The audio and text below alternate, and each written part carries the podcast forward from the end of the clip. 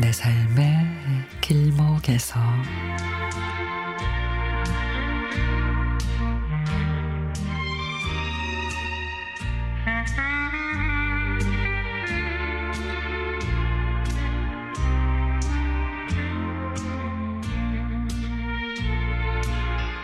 지난 주말에 엄마한테 다녀왔습니다.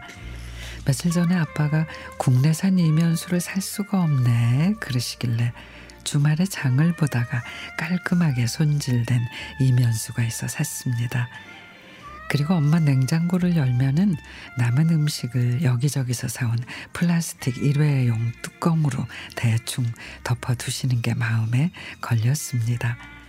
그리고 수십 년 쓰시던 유리로 된 그릇들이 여러 개 있는데 가뜩이나 손님도 부실한데 두 분이 까딱해서 그릇을 놓치기라도 하면 어쩌나 항상 불안했던 터라 이번 기회에 그릇을 바꿔드리고 싶었습니다. 그래서 마트에 가서 사이즈별로 몇 개 정도 필요할지 따져보고 무엇보다도 밀폐 용기가 각양각색이라 이것저것 열어보고 닫아보며 너무 빡빡하지 않은 거 손에 잡힐 듯한 그런 그립감이 좋은지 따져보고 제일 좋은 것들로 준비를 했습니다. 그리고 너무 달아서 가운데가 불룩해진 뒤집개 망이 다 해져버린 채반도 사이즈별로 사고 집에 와서 세척기로 싹 돌려 씻어 친정으로 가져갔습니다.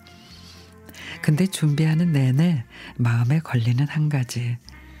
엄마가 이렇게까지 살림을 챙겨줘야 하는 당신의 모습에 속상해 하지는 않으실까 싶었습니다. 그래서 그릇을 꺼내면서 조심스럽게 얘기를 했죠. 아우, 엄마도 아빠도 이제 손 힘이 없으신데 유리 그릇 쓰는 게 너무 불안하고 뚜껑 없는 그릇을 넣어두니까 냉장고 공간도 너무 많이 차지해서 엄마 엄마 살림인데 내가 너무 참견한다고 기분 나빠지 마요. 라고 나름 웃음으로 마무리한 건데 그 말 끝에 결국 엄마가 울음을 터뜨리십니다. 너무 고마운데 서글프다고 이렇게 늙어가는 게 너무 서글프다고 그래서 제가 꼭 안아드렸죠. 마음을 가라앉히고는 냉장고가 아주 가벼워져서 좋다고 고맙다고 유리 그릇은 이제 다 싸서 버려야겠다고 엄마도 마음이 편하다 하십니다. 나이 들어서 점점 일상이 힘들어지는 것을 인정하는 것이 누군가의 도움을 받아야만 한다는 게 너무 서글프다는 말씀.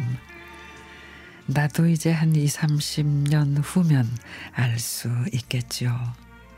엄마의 냉장고가 가벼워진 만큼 엄마의 마음도 조금은 가벼워질 수 있기를 바라봅니다.